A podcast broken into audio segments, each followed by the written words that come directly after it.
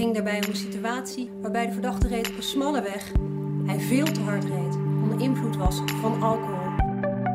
Een kind dood, een moeder dood, twee andere kinderen dood bij zo'n vreselijk ongeval. Al slingerend kwam ze op de verkeerde weghelft terecht en schepte de motorrijder. Het was donker en hij was zich niet bewust van het feit dat er andere deelnemers aan het verkeer waren. Dit is een podcast van het Openbaar Ministerie, deze keer verzorgd door het Resourcepakket. Mijn naam is Klaas-Jan Bos. Vandaag twee gasten. Achilles Dame, landelijk verkeersofficier. En Joep Simmelink, advocaat-generaal. Dat is een officier van justitie in hoger beroep. En Joep is tevens hoogleraar Openbaar Ministerie aan de Universiteit van Maastricht. Heren, welkom. Het thema waarover we het gaan hebben. Uh, in één woord, Achilles. Verkeersongevallen. En het gevoel daarbij, Joep, in één woord, één zin? Lastige afweging, emoties. Lastig. Uh, valt ook veel over te zeggen, te bepraten, juridisch, maar ook uh, emotioneel. Um, Achilles, ik begin met jou. Welke zaak staat jou het meest op je netvlies? De zaak die in uh, Twente speelde, waarbij een motorrijder om het leven kwam en uh, zijn maatje die vlak achter hem reed zwaar gewond raakte. En dat kwam omdat er een tegenligger was die te ver naar links reed. Ze naderden elkaar vlak voor een bocht en die bocht die konden ze allebei, voor alle drie, niet doorkijken. De rechtbank had Gaaf veroordeeld, artikel 6 wegen verkeerswet, forse werkstraf, een tijd voor straf niet rijden, rijontzegging. En het Hof sprak vrij integraal voor zowel 6 als 5. En dat is uh, lastig uit te leggen aan het slachtoffer en de nabestaanden. Vooral duidelijkheid, hè? artikel 5 en artikel 6 uh, van de Wegenverkeerswet. Uh, artikel 5 dat is een overtreding. is, er staat minder straf op dan artikel 6. Um, dus dan heb je eigenlijk een veroordeling in eerste aanleg hè, bij de rechtbank. En dan kom je tot een vrijspraak. Wat doe jij dan? Op, in die zaak uh, trad ik op als advocaat-generaal. Dan, dan ga je in gesprek met slachtoffer en nabestaanden om te proberen uit te leggen wat het Hof besloten heeft. En ook om ja, de mogelijkheden samen te verkennen. Ja, hoe nu verder? Is er cassatie mogelijk? Ja of nee? En wat betekent deze uitspraak voor, met name voor, voor de, de overlevende persoon? En die man was mijn leeftijd, had een eigen bedrijf kon dat niet voortzetten. Dus was nog voor ja, ruim tien jaar aangewezen op eventuele verzekeringspenningen. Nou, dat, dat zijn gesprekken die, die je wel bijblijven. Joep, um, heb jij een zaak waar, een, waar dat dilemma speelt of waar jij een, een soort dilemma hebt gevoeld? we moeten gewoon uitgaan van het gegeven dat iedereen in het verkeer dagelijks fouten kan maken. we zien allemaal wel eens een keer wat over het hoofd. we maken allemaal eens een keertje een fout. Um, meestal gaat het gelukkig goed, maar heel soms gaat het fout. En uh, ja, dan kan het niet de bedoeling zijn dat dan meteen iemand, uh, als hij een fout maakt, ook voor een, een, een misdrijf uh, verantwoordelijk moet worden gehouden voor de strafrechter. Wanneer wordt het een misdrijf? Het, het handelen van, van een verkeersdeelnemer? Het lastige is dat je daar niet in het algemene regels voor kunt geven. je hebt wel in de rechtspraak van de Hoge Raad heb je gewoon twee gevallen die maatgevend zijn maar voor de discussie over het bewijs van schuld. Dat is op de eerste plaats het uh, blackout-arrest van de Hoge Raad uit 2004. Uh, waar het gaat om een, uh, een vrouw die zomaar in één keer maar, van de, de, de, de rechterweghelft op de linkerweghelft terechtkomt en frontaal in botsing komt met een tegenligger. Nou, de discussie in die zaak was met de vraag of één verkeersovertreding uh, het niet zoveel mogelijk rechts houden, of dat voldoende kon zijn voor het bewijs van schuld. Nou, dat arrest wijst uit maar dat ook één verkeersfout voldoende kan zijn van, uh, voor schuld, maar dat hangt van de omstandigheden van het geval af. Um, nou, in dit geval ging het dan om een vrouw die niet zomaar in een fractie van een seconde een fout maakt, maar gedurende langere tijd niet in de gaten heeft dat ze steeds zoveel mogelijk, dat ze steeds naar links gaat.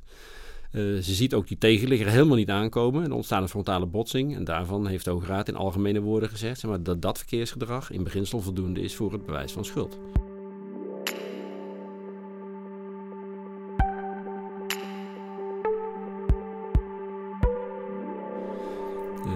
Nou, tweede arrest, wat uh, boeiend is voor die hele discussie, dat is dat arrest dat uh, in Den Haag is afgespeeld. dat, dat bekend staat onder de naam tankstation Geervliet. Waar een, een automobilist de, de de weg op wil rijden. En, en eigenlijk alles goed doet wat een normaal automobilist behoort te doen. Hij moet voorrang verlenen, hij stopt voor de haaientanden. hij kijkt over zijn schouder naar links of er ander verkeer aankomt. Hij ziet niks en rijdt op, maar dan heeft hij een motorrijder over het hoofd gezien. Nou, en dat arrest heeft uiteindelijk de Hoge Raad aangegeven, maar dat de, de ene enkele waarnemingsfout, het wel kijken maar niet zien, uh, dat dat onvoldoende is voor het uh, bewijs van uh, schuld. Maar het is dus heel erg, en ik kijk Achilles ook eventjes aan, je kunt nauwelijks een algemene lijn eigenlijk trekken. Nee, je moet steeds heel goed kijken naar, naar wat Joep ook noemt, de omstandigheden van het geval. Is die ene fout, is die net zwaar genoeg om inderdaad aanmerkelijk schuld op te leveren? En dan moet er natuurlijk ook een zwaar gevolg zijn. Want mensen kunnen best hele ernstige fouten maken, maar vaak loopt het goed af. En dat, dan kom je niet verder dan de, de beschuldiging van dat je het verkeer in gevaar hebt gebracht. Uh, ik ben zelf, uh, denk het laatste jaar, een stuk vijf, zes zaken ben ik aanwezig geweest uh, met deze materie. Wat mij opvalt, zeer geëmotioneerd alles. Is dat altijd zo? Ik kan mij, ik, ik doe dit werk nu met, met zware verkeersongevallen een kleine 15 jaar. Ik kan mij geen zaken heugen waar geen emoties aan te pas kwamen. Dus dat is als officier en ik ben later ook advocaat-generaal geweest. Dat is, dat, daar ben je altijd mee bezig. Zie je er tegenop? Uh, nee. als, als, je wakker wordt, denk van en je hebt een zware zaak? Nee, ik, ik vind het geen zaken om tegenop te zien. Het zijn wel zaken die een heel groot beroep doen op ja, aan de ene kant je professionaliteit, aan de andere kant je inlevingsvermogen. En daar probeer je een goed midden tussen te vinden. En je wilt er niet mee uh, ja, de zaak mee naar huis nemen, uh, zodat je er s'nachts wakker van ligt. Maar je wilt ook niet uh, de coole kikker zijn die ja, alleen maar zakelijk met zo'n zo'n dossier omgaat. Joep, jij? Heb jij wel eens dat je denkt van even diep doorademen? Uh, ja, ik heb er zeker eigenlijk wel meerdere. Maar de, de, de, degene die uh, het uh, meest eruit springt, maar dat is een, een casus van een man die zit in een café, die zit stevig in te nemen. En die is op een gegeven moment de ladder zat. Um, hij wordt meerdere keer gewaarschuwd uh, dat hij niet meer moet gaan rijden. Dat mensen hem naar huis willen brengen. Dat ze hem een taxi willen organiseren. Maar hij stapt toch in zijn auto en dan uh, rijdt hij over de weg. En uh, hij ziet dan door de dronkenschap uh, niet dat hij half in de berm gaat rijden. En daar staat dan toevallig een vader met een baby van een, van een paar weken oud. De Dedemsvaartseweg Noord. 12 maart s'avonds gaat het hier mis. G. rijdt baby Milan dood en verwondt de vader. De dader rijdt door, maar meldt zich later bij de politie. En die baby wordt doodgereden. vader zwaar gewond. Man rijdt, rijdt door en, en, probeert zich te drukken. nou, dat, dat vind ik een, een, een zaak waar maar ook mijn, mijn persoonlijke verontwaardiging maar, heel hoog zit. Uh, waar ik me dus ook het verdriet van die ouders kan voorstellen. Zeg maar, de, de, de, uh, de opa uh, in die zaak, die, die, die schreef in zijn slachtofferverklaring, um, die de ter zitting uitsprak. De inkt van de geboortekaartjes was nog niet droog of maar, het doodsbericht kon worden geschreven. Nou, dat, dat, dat hakte gewoon enorm in tijdens een zitting. Ongeloof en kwaadheid. Kwaadheid richting de dader. Een dader die het ongeluk na cafébezoek veroorzaakte en ook nog eens doorreed. Uh, en ja, dat zijn ook momenten die, ja, die, die me nu nog levendig voor de geest staan. Ook al is het jaren geleden.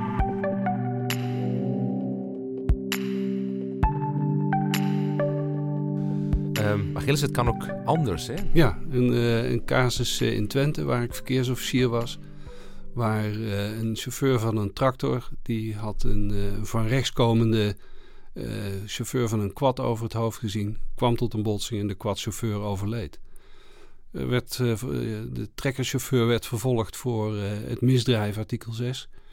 Ik had geen voorgesprek gehad met de nabestaanden van het slachtoffer die overleden was. En die mevrouw, de weduwe, die maakte gebruik van het spreekrecht. En die kwam met een betoog dat zij vond ja, dat deze uh, aanrijding ja, eigenlijk pech was. En dat wat haar betreft die, uh, die trekkerchauffeur helemaal geen straf moest hebben. En dan, dan, ja, dan moet je toch wel even schakelen als, als lid van het OM die daar staat.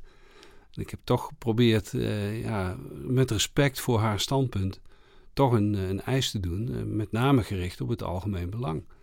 Dat, dat je nog weer eens onderstreept hoe belangrijk de verkeersregels zijn. En dat in dit geval de trekkerchauffeur toch heel duidelijk die regel uh, niet had nageleefd. Maar om dan ja, toch tegemoet te komen aan, aan die emoties uh, van die weduwe, vond ik een hele lastige.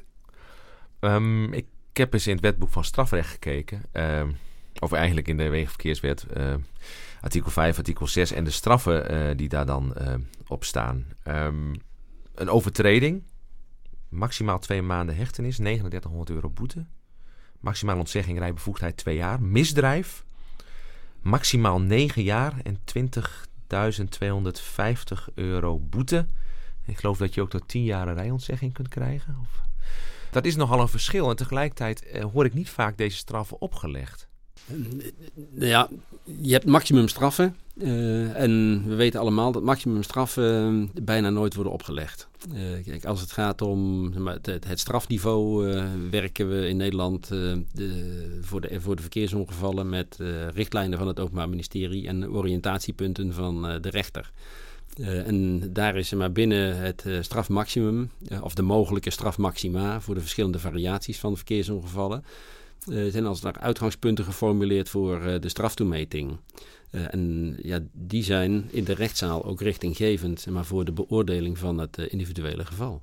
Eén term is roekeloosheid. Dat is een, een strafverzwarende omstandigheid. Roekeloos is wat mij betreft dat ik, nou ja, wij spreken hier de straat oversteek en even niet naar links en rechts kijk. Maar dat is, dat, dat is totaal anders, dat taalgebruik, dan in juridische termen. Ja, daar, daar waar we ja, als burger bijvoorbeeld veel te hard rijden met drank op, al, al heel snel betitelen als roekeloos. Dat je dan niet bekommerd hebt om de gevolgen voor, voor andere burgers. Daarvan zegt de rechtspraak en de Hoge Raad zegt nee, dat is nog onvoldoende om te komen tot de juridische titel roekeloosheid. En dan eh, zijn de strafmogelijkheden zijn, uh, zijn beperkter. Overigens ook nog steeds bij een, een dodelijk ongeval hè, met wat ik net al noemde, hoge snelheid en alcohol.